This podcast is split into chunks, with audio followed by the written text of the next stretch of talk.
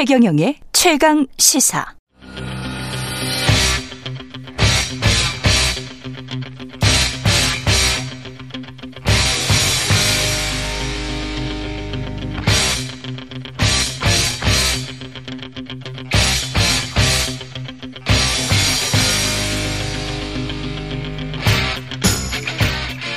네, 답답한 정치 이슈를 팍팍 때려보는 시간입니다. 정치 펀치. 지난주 정청래 민주당 의원 함께 했고요. 이번 주는 김재원 국민의힘 전 최고위원과 말씀 나눠보겠습니다. 안녕하세요.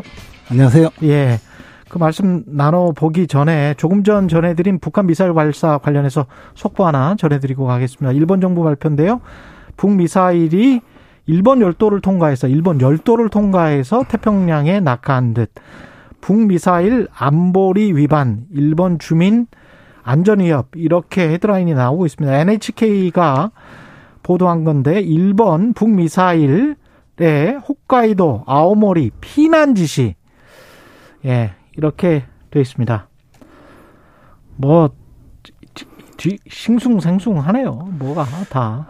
뭐 저 전체적으로 지금 뭔가 불안정한 시기가 아닌가 생각이 듭니다. 세계 정세도 그렇고 그렇죠. 미국의 네. 패권이 중국에 의해서 이제 끼우뚱한 상황에서 미국이 그걸 지키려고 하다 보니까 조금 좀 지나친 측면이 있으면서 그게 또 우방이 우리한테 타격이 오기도 하고 그게 또 IRA의 어떤 전기차 보조금 차별의 하나의 모습이기도 뭐 하고 그뿐만 아니라 예. 이미 그 러시아의 푸틴 대통령이 그렇죠.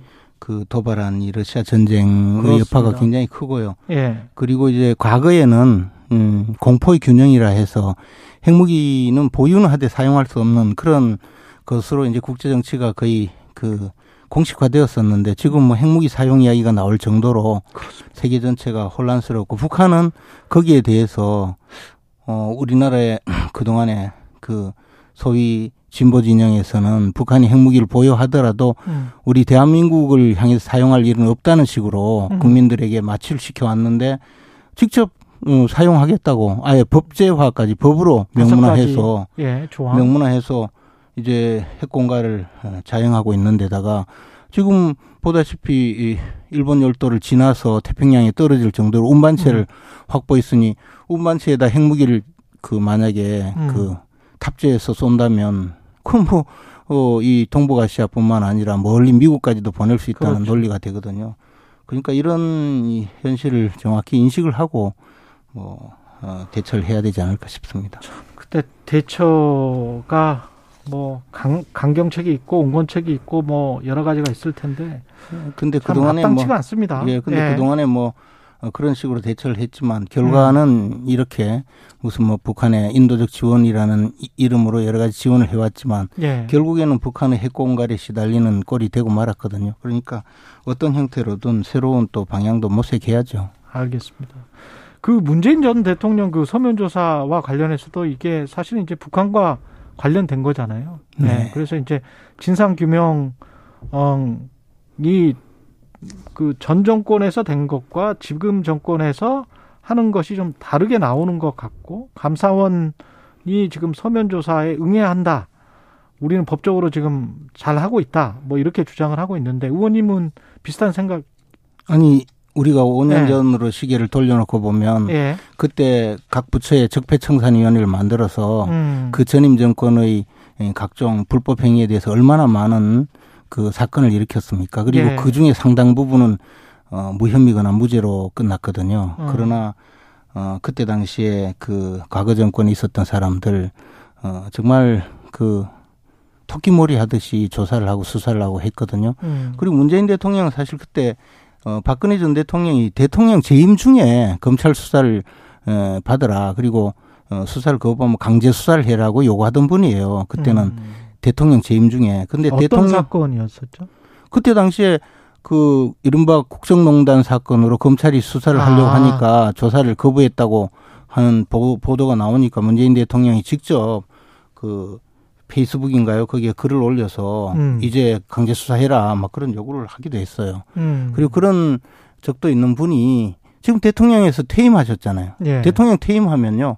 그냥 자연인으로 돌아가는 거거든요. 음. 우리나라는 특권 계급을 창설할 수 없다고 아예 헌법에 명시가 되어 있어요. 우리나라 신분제 국가가 아니거든요. 예. 그런데 아무리 전직 대통령이라 하더라도 저는 뭐 음. 조사를 못 받겠다, 불쾌하다 이렇게 반응을 하셨다면 뭐 응당 그럴 수 있다고 봐요. 음. 그거는 뭐 또 자연인으로서도 그럴 수 있으니까. 그런데 음. 무리한 짓이라는 말을 듣고 어 이거는 좀 뭔가 다르다라는 음. 생각을 했어요. 이거는 어 무슨 계급 의식이 있는 건가? 음. 어, 아주? 고귀한 고귀한 네. 신분에 있는 나를 감히 너희들이 조사를 하겠다고 무리한 짓이다. 이것은 마치 그 음. 태조 이성계가 어, 태종 이방원에게 이제 권력을 뺏기고 나서 음. 은거에 있을 때 태종 이방원이 보내서 그 신하를 보내면 거기에 대해서 고함치는 사극에서 고함치는 뭐 고얀 놈 이런 그런 어. 그런 느낌으로 봤어요. 이것은요 정말 좀 다르다고 봐요. 그걸 또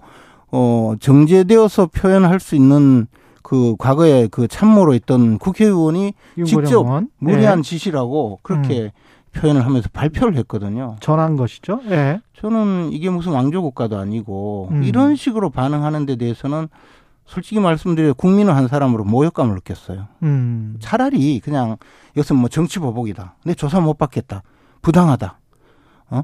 그러신다면, 어, 뭐, 그거는 이야기할, 이해할 수 있죠. 근데 음. 무리한 짓이라고 말한 것은 굉장히 잘못된 일이라고 봐요.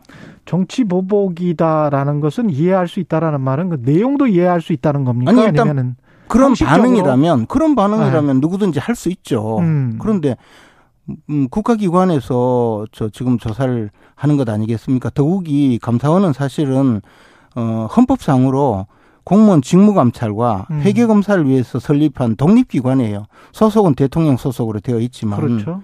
그러면 어쨌든 그 감사원에서 어 헌- 헌법과 법률에 의해서 조사를 하겠다는 거 아니겠어요? 근데 뭐 조사를 못 받겠다고 하면 어. 그에 대한 저 그 책임만 지면 되는 건데 그 감사원이 조사를 하겠다는 그 서면 조사에 대해서 무리한 짓이라면 어떻게 해야 됩니까? 그럼 전직 대통령은 서면으로 물어보지도 못하나요? 그럼 과거 음. 대통령들은 지금 어떻게 돼 있습니까? 음.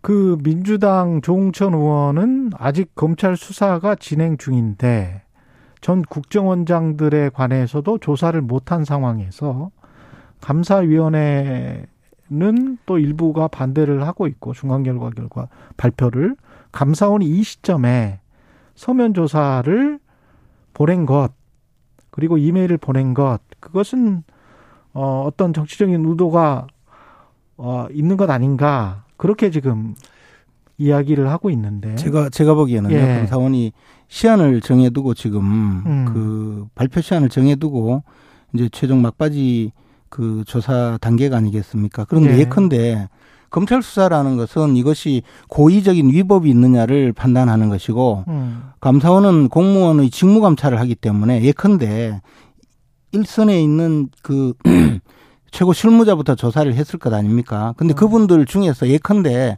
이거 나는 분명히 그때 당시 실족사라고 보고했는데 어느 순간에 어, 윗선에서 이걸 월북이라고 어, 발표하라고 요구하더라. 음. 그렇게 해서 어, 이렇게 끌려갈 수밖에 없었다. 그런 만약에 진술이 있었다고 가정을 하면요. 음. 그럼 그 명령을 누가 내렸느냐라는 것을 조사를 해야 되지 않겠어요? 그렇겠죠. 그리고 만약에 검찰 수사는 음. 고의적으로 이것을 왜곡한 사람에 대해서 형사처벌을 하는 것이지만 감사원은 과실이 있는 것. 그러니까 직무 태만에 의해서 이런 결과가 벌어졌다고 해도 그 직원에 대해서 징계를 해야 되거든요. 음. 그러니까 징계를 위해서 그리고 징계를 넘어서서 위법 행위가 발견되면 감사원에서 뭐 고발을 한다든가 수사 의뢰를 할 수 있지만 예. 그전 단계라도 조사를 하는 것이 감사원 본연의 임무라는 거죠.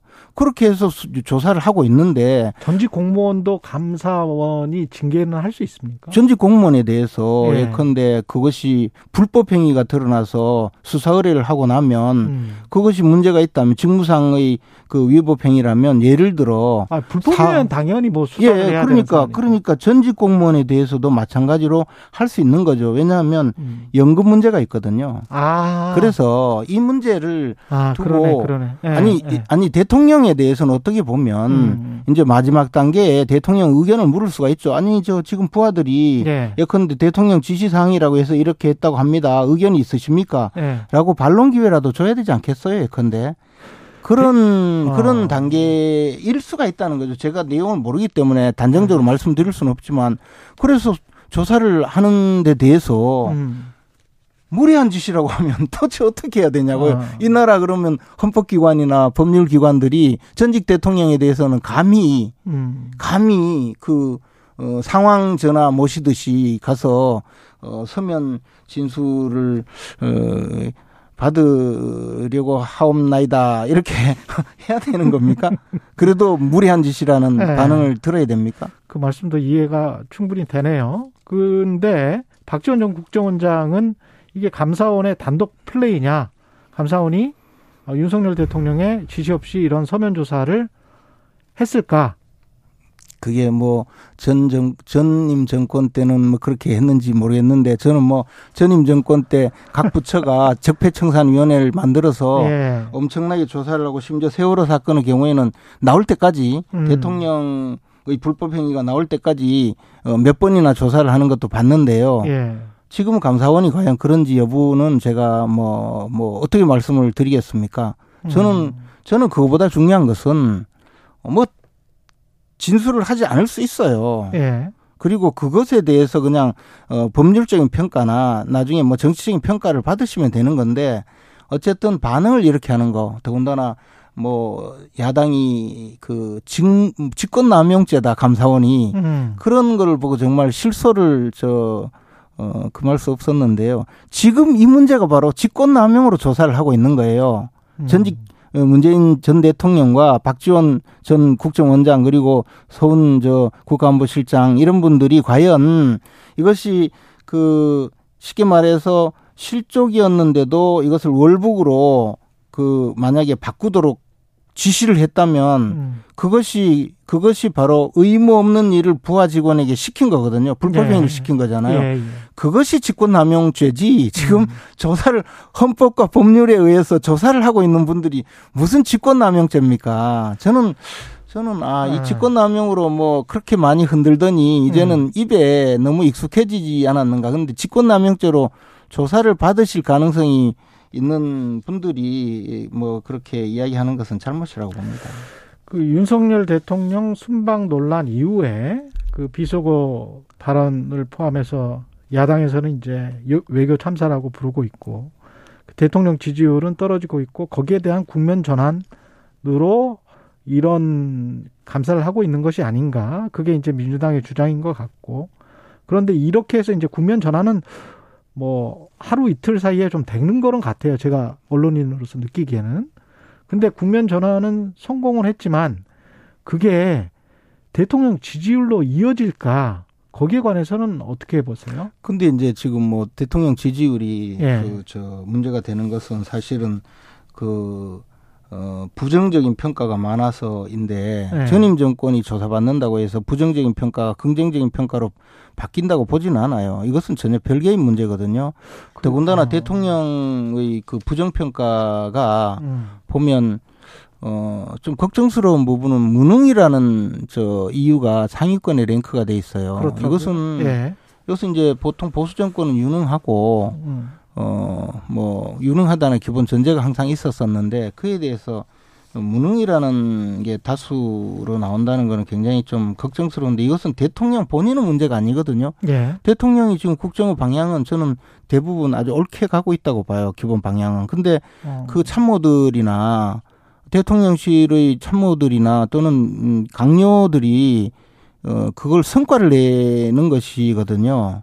이 정부의 효율성이나 능력 능력의 문제는 대통령 혼자 어떻게 할 수가 없잖아요. 그것을 뭐 시- 실행하고 그 결과를 내고 또는 국민들에게 다가가는 것은 전부 참모들의 역할 어, 또는 이제 강요들의 역할인데 가장 능력 있는 분들이라고 해서 인선을 한 거 아니에요? 그러니까 이제 거기에서 예. 국민들이 보기에는 뭐 별로 음. 그렇게 눈에 띄지 않는다는 평가일 가능성이 많아요. 음. 음, 그래서 이제 대통령에 그, 대한 평가라기보다는 대통령 비서실이나 내각에 대한 평가다. 그러니까 이제 이게 뭐 무슨 일이 벌어지면 그에 대한 어. 대처가 제대로 되지 않는다든가 또는 뭐 어, 강요로 임명이 되었는데 중간에 도중 하차한다든가 음. 뭐 이런 것이 총체적으로 이제 그냥 무능하다 이렇게 평가를 하는 경향이 있거든요. 그래서 자제 그런 점은 좀 돌아보는 것이 좋지 않을까. 과거에 어 보수 정권의 강요 또는 이제 대통령 비서실 음. 어, 대통령을 보좌하는 분들이